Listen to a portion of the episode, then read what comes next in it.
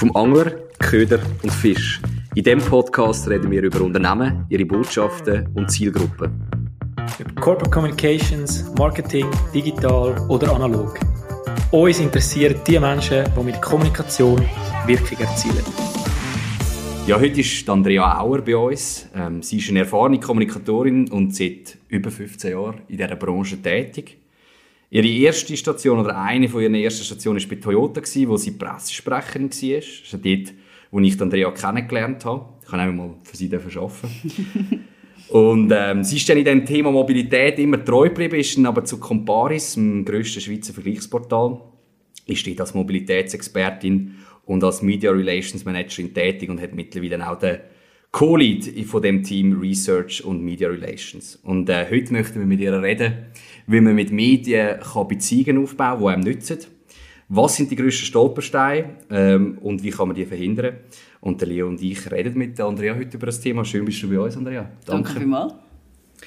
Cool. Ja, ich möchte mal einsteigen. Ähm, wie kommt man überhaupt so in die Rolle, wo du heute bist? Also wie bist du in die Medienwelt reingekommen? Ich weiß ja, dass du ursprünglich mal Polygrafin gelernt hast. Also ist nicht so weit weg, aber wie bist du reingerutscht? Ja, ich muss ehrlich sagen, ich bin wirklich, wie du sagst, ich bin einfach reingerutscht. Also ich habe äh, zuerst äh, als Polygrafin im Marketing geschafft in der Autobranche und äh, habe dann dort immer mehr so ein, ein Marketingprojekt übernommen habe eine Neuorientierung gesucht. Also wir haben, also, haben das auch offen kommuniziert und haben dann innerhalb des Konzerns in PR wechseln. Also ich, habe dort, ich bin dort auch sehr dankbar. Sehr eine grosse Chance für mich, die ähm, PR-Abteilung von Toyota dann quasi zu übernehmen und dort äh, Medienarbeit vorantreiben. Sehr viel gelernt natürlich auch in dieser Zeit. Ja, so bin ich dort, äh, wie du sagst, reingerutscht. Cool. Ja, wir haben uns ja auch noch eine weitere Connection, oder? Wir haben dort mal zusammen geschafft. Mhm. Ähm, ich mag mich erinnern, das war das 100-jährige Jubiläum von Toyota. Kann das sein? Es war ein riesiges Event und wir sind dort äh, als Filmcrew unterwegs gewesen. Und dort haben wir dann ah. herausgefunden, dass du auch an der HWZ studiert hast. Also du hast dann eigentlich äh, die gleiche, ja, das gleiche Studium gemacht wie der Leo und ich. Genau, ich glaube, es war 50 Jahre Toyota in der Schweiz. Ah, 50 Jahre, ja. okay, ja, 100 Jahre. aber einfach auch nicht mehr ganz sicher, wo das, aber ich glaube, das war der Event, wo wir uns getroffen haben. Cool. Ähm, ja, äh, steigen wir doch mal noch kurz ein, so ein bisschen, eben Media Relations, bist jetzt sehr erfahren, würde ich sagen. Du hast es eben bei Toyota gemacht, du machst es jetzt äh, auch bei Comparis. Wo würdest du, wenn du jetzt mit irgendjemandem redest, der nicht so sattelfest auf dem Thema ist, was sind für dich die Erfolgsfaktoren, die relativ kurz und prägnant kannst wiedergeben In den Media Relations? Ja. Ja, also sicher mal, was auch im, auch im Studium immer eingerichtet wird, ist Transparenz und Ehrlichkeit. Also ich glaube, du musst keinem Journalist irgendetwas verheimlichen oder irgendeinen Bär aufbinden. Das ist sehr wichtig, weil ich merke das auch selber. Ich bin ja auch im Moment in meinem Job so ein bisschen journalistisch tätig. Das heißt, ich rede auch mit gewissen Medienstellen. Und wenn ich dann das Gefühl habe, ich werde von dieser Seite verarscht, wäre jetzt vielleicht das falsche Wort, aber es wird nicht ganz die Wahrheit gesagt, dann finde ich das natürlich auch nicht ganz so lustig, gerade wenn man natürlich Vergleich macht und auf irgendwelche Zahlen angewiesen ist. Also ja. Ehrlichkeit ist sehr wichtig dann Relevanz, also das, was man kommuniziert, Medienmitteilungen, die man macht, die müssen eine gewisse Relevanz haben. Weil äh, ich, ich sehe es einfach immer wieder, es gibt so viele Konzerne oder ja, vor allem auch in der Autobranche, wo die Chefs dann meinen, ja, also sie möchten jetzt noch Medienmitteilung zu dem und dem und dem Thema. Nur das Problem ist, wenn es niemand interessiert, dann verpufft die Medienmitteilung halt irgendwo. Also das ist sicher auch sehr wichtig und die persönlichen Kontakte erachte ich schon auch noch als, als wichtig, dass man die Kontakte auch pflegt. Äh, das heißt einfach auch vielleicht mal einen Kaffee gehen, trinken oder ja einfach auch, äh, also es fängt schon dort an, dass man seine Sachen auch schnell liefert, eben transparent ist und so. Also das, das ist sicher auch ein, ein grosser Erfolgsfaktor. Vielleicht auch noch anschliessend an die Frage, du hast den persönlichen Kontakt schon ein bisschen erwähnt. Wie tut man die konkret aufbauen, vielleicht gerade wenn man Kontakt noch nicht so hat, also gerade am Anfang mit dem Netzwerk. Was ist da so deine Erfahrung, deine Learnings? Ja, äh, also meine Learnings, ich glaube in der Autobranche oder sagen wir jetzt bei den Autojournalisten ist es ein bisschen einfacher. Dort bist du auch an Events, du hast Presseveranstaltungen und dann lernst du die Leute natürlich auch viel besser kennen. Also das ist sicher für mich ein, ein einfacherer Eintritt in die Welt. Und dann ist es, äh, eben kann man mal Kaffee trinken mit jemandem, aber es ist sicher auch Themen, die man dann einander zuspielen kann. Jetzt gerade ich bei Comparis so natürlich sehr viele Themen, die Konsumenten interessieren und somit auch Journalisten interessieren. Äh, und so auch Kontakt pflegen, also indem, dass man ihnen auch Themen zuspielt, die für sie interessant sein könnten. Ich habe gerade noch einen spannenden Punkt, vor, äh, wo du vorhin gesagt hast mit dieser Transparenz. Oder? Ich bin da absolut bei dir. Das ist äh, extrem wichtig. Es ist aber trotzdem so, dass Transparenz auch nicht heisst, man muss immer alles sagen. Oder? Also, ich, ich sage, es ist ganz klar, du sagst sicher nicht etwas Falsches, du lügst nicht, weil das kommt wirklich genau, raus. Aber du musst ganz bewusst manchmal auch mit gewissen Informationen halt spielen, wo der Journalist vielleicht nicht auf dem Radar hat.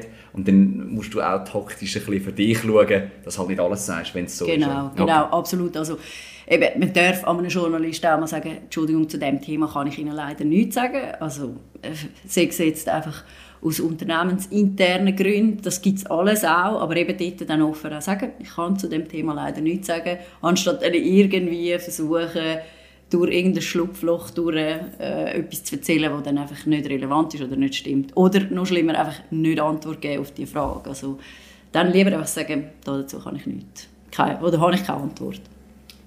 Die Relevanz hast du ja auch noch angesprochen. Ich stelle mir das gerade jetzt zum Beispiel, wenn ein CEO kommt, der sieht vielleicht andere Themen als relevant an wie du.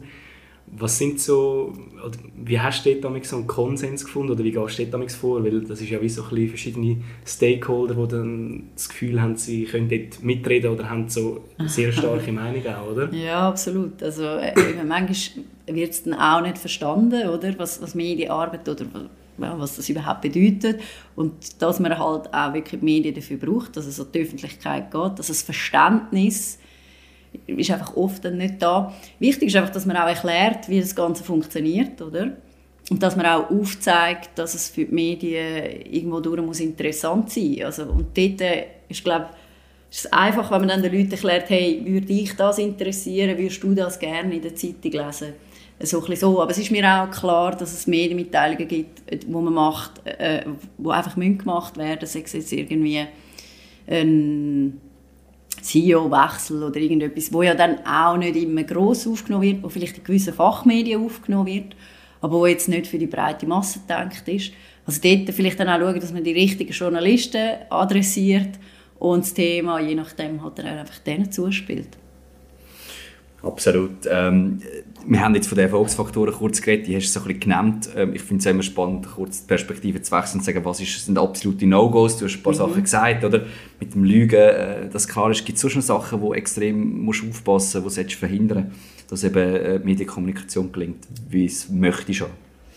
Ja, also etwas, das ist zwar sehr operativ, aber etwas, was ich immer wieder merke, sind einfach elendslange Medienmitteilungen. Also mhm. als Journalist hat man wahrscheinlich keine Lust, eine Medienmitteilung zu lesen von 27 Seiten. Oder zumindest, man hat keine Zeit, man hat vielleicht schon die Lust dazu.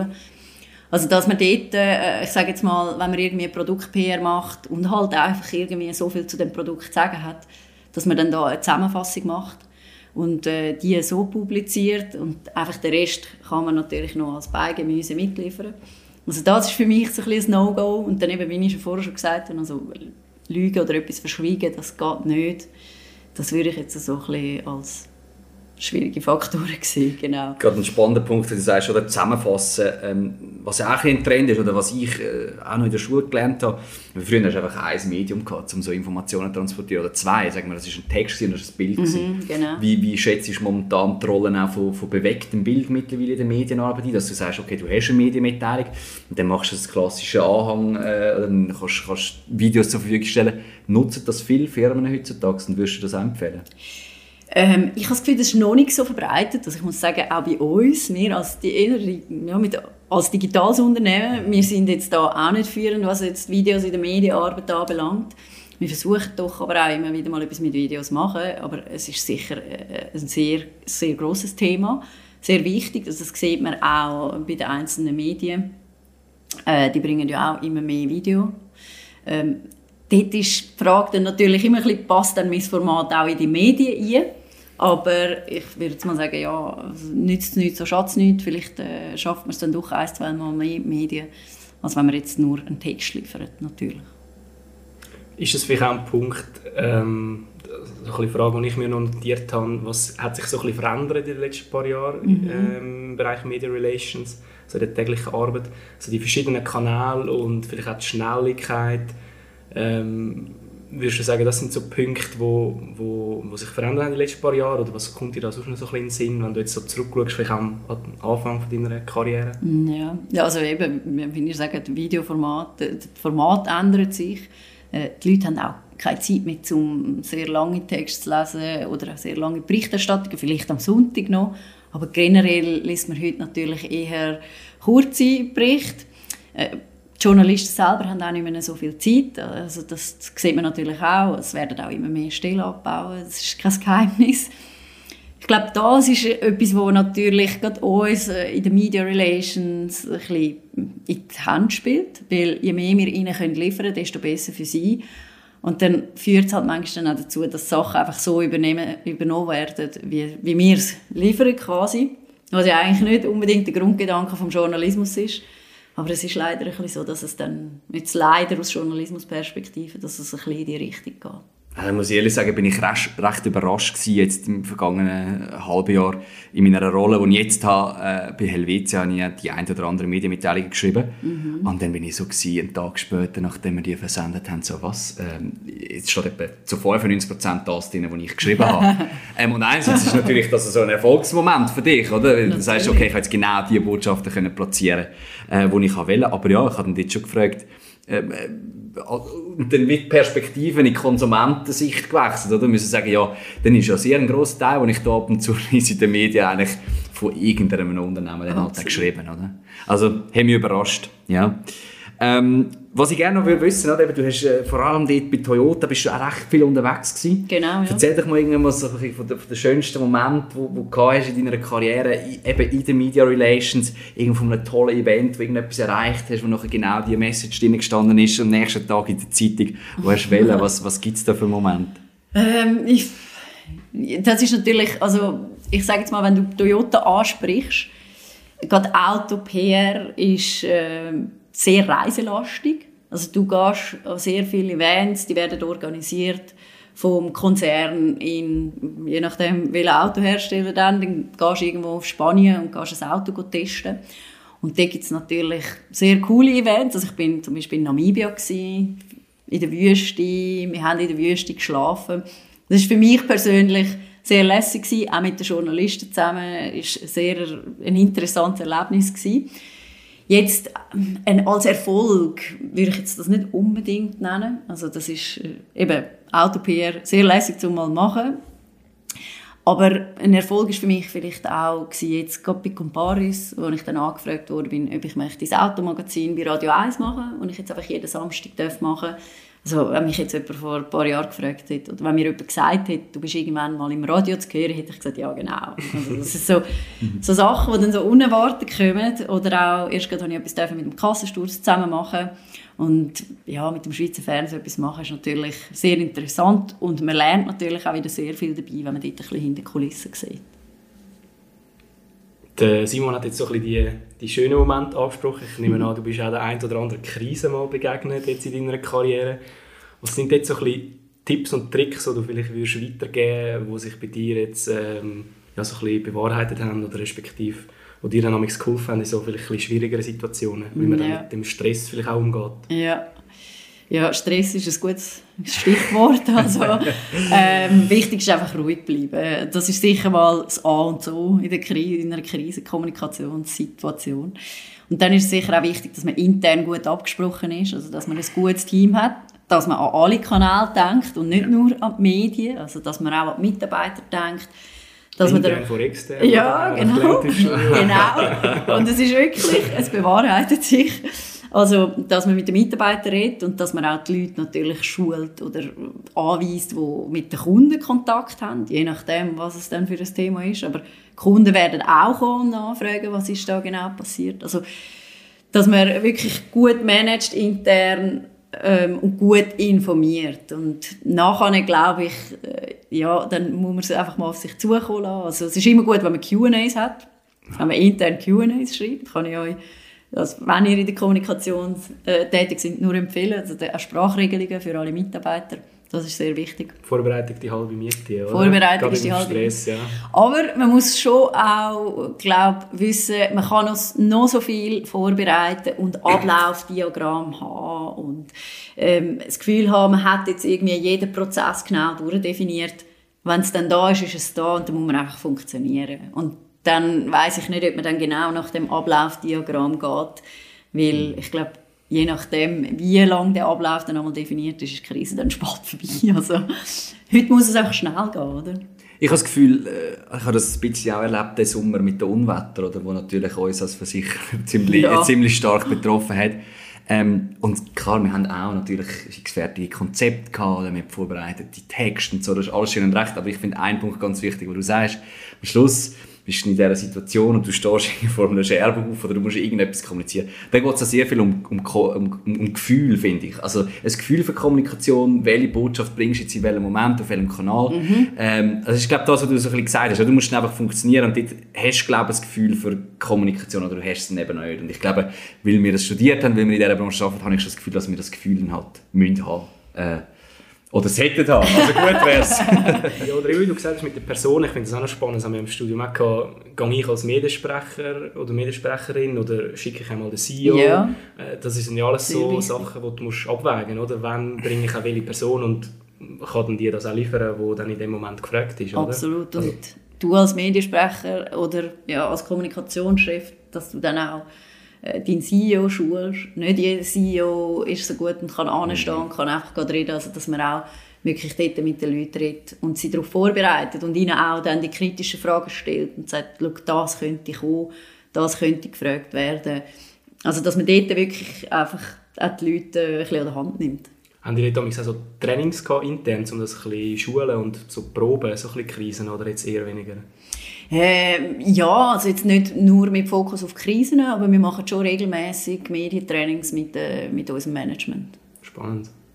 Ja, das finde find ich super.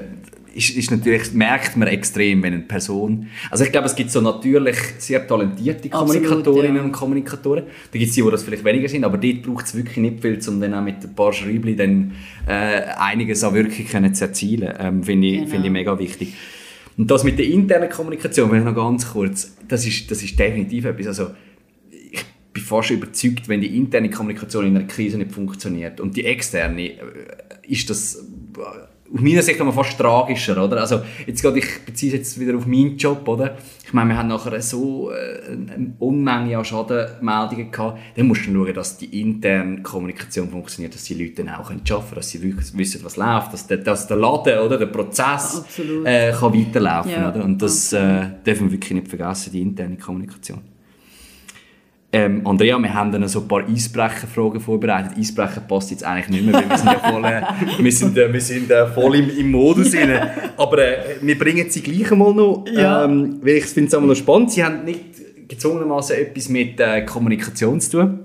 Wenn ich jetzt drauf schaue, eine hat von drei und der Rest eigentlich nicht. Ähm, aber ich stelle mal die erste. Ich meine, du wohnst in Zürich, wir wohnen auch in Zürich. Äh, du darfst mit A oder B antworten. Was findest du besser, Zürichsee oder Limit? Also A oder B?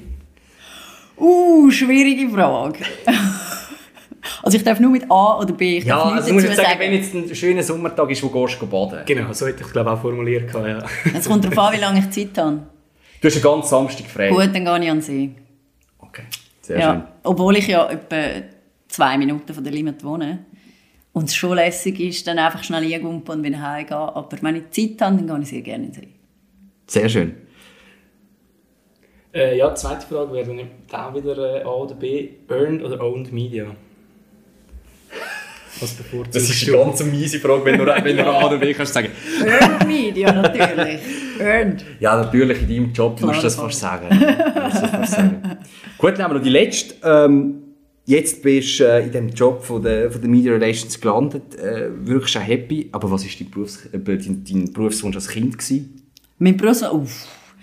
Ich glaube, in diesen Büchern, die man einmal reinschreiben konnte, meine Freunde, oder wie die geheißen, habe ich einmal geschrieben, Pferdepflegerin oder irgend so ein Scheiß, obwohl ich ja heute, also, wirklich heute muss ich sagen, ich und Pferd sind wirklich, das ist nicht so Krise essen miteinander.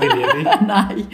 Ähm, ja, ich glaube, ich habe als Kind oft gewechselt mit meinen Wünschen. Aber ich glaube, das mache ich auch heute noch. Ja, das ist im Fall eine sehr gute Anschlussfrage, habe ich da gar noch ready. Also, wenn du jetzt sagst, eben, du machst dir einmal die Gedanken, siehst du dich einmal noch ganz auf der anderen Seite, also eben, du hast gesagt, momentan bist du so in einer Doppelrolle, du hast einerseits so den PR-Aspekt, oder? aber du hast auch den journalistischen Aspekt, du gehst irgendwann einmal noch ganz zum Journalismus. Jetzt spontan würde ich sagen eher nein. Sag aber, also man sagt ja, sag niemals nie. Ähm, ich denke, wenn ich würde Medien oder zum Journalismus wechseln, dann eher äh, Radio oder Fernsehen. Jetzt so als klassische Journalistin sehe ich mich persönlich nicht so. Ich merke das auch jetzt in meinem Job. Also die Tasks, wo dann Analyse und so ist gut und recht, mache ich gerne, finde ich auch spannend, aber irgendwo hat es bei mir eine Grenze. Also ich bin nicht so die, die dann so sehr lang, sehr gerne graben. Ich bin eigentlich eher die, die dann Freude daran hat, das Team führen, mit den Menschen, mit den Menschen kommunizieren und so. Darum, wenn, dann eher Radio. Was reizt dich dann besonders am Radio oder auch am Fernsehen, so als Medium? Also ich würde jetzt Radio über Fernsehen stellen, weil im Radio sieht man mich einfach nicht. Also lieber hinter der Kamera als vor der Kamera. genau. Äh, und dann kannst du auch mal ein bisschen Augenring haben oder so und das stört niemand. Darum, was mich reizt, ja, ich rede einfach gern. Ich rede gern mit Leuten und ich habe gerne Leute. Ich glaube, es ist so ein bisschen das.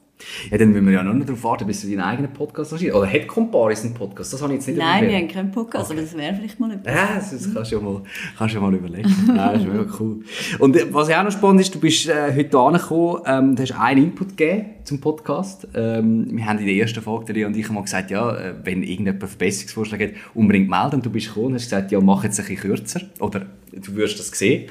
Und wenn ich jetzt auf die Uhr schaue, haben wir das eben genau geschafft. Also wir sind jetzt irgendwie bei 24 Minuten. Ah, perfekt. Ähm, und ich finde, aber das hat damit zu tun, oder? Und das ist noch spannend. Ich finde, du hast einfach sehr on point Antwort gegeben und hast die wichtigsten Sachen rauskommuniziert. Finde ich wunderbar. danke, danke für die Blume. ich habe zwar immer das Gefühl, ich rede zu fest um den Bre äh, um Nein, gar herum. nicht, gar nicht. Man merkt das schon, dass es täglich Brot ist. Also, okay. Ich habe das spannend gefunden. Ich habe, ich habe auch mal so eine Erfahrung gehabt, ähm, mit einem Fernsehmoderator. Äh, ist egal, was es war, aber ich habe den interviewt. Und habe so gesagt, äh, ja, ich stelle dir diese Frage. Und er so, ja, was brauchst du für eine Antwort? Äh, wie viele Sekunden? Und dann sage sag ich so, ja, 30 wäre nicht schlecht.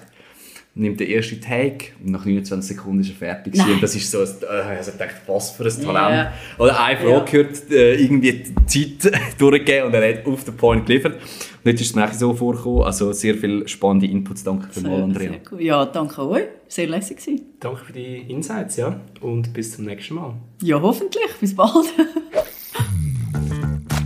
Vom Angler, Köder und Fisch.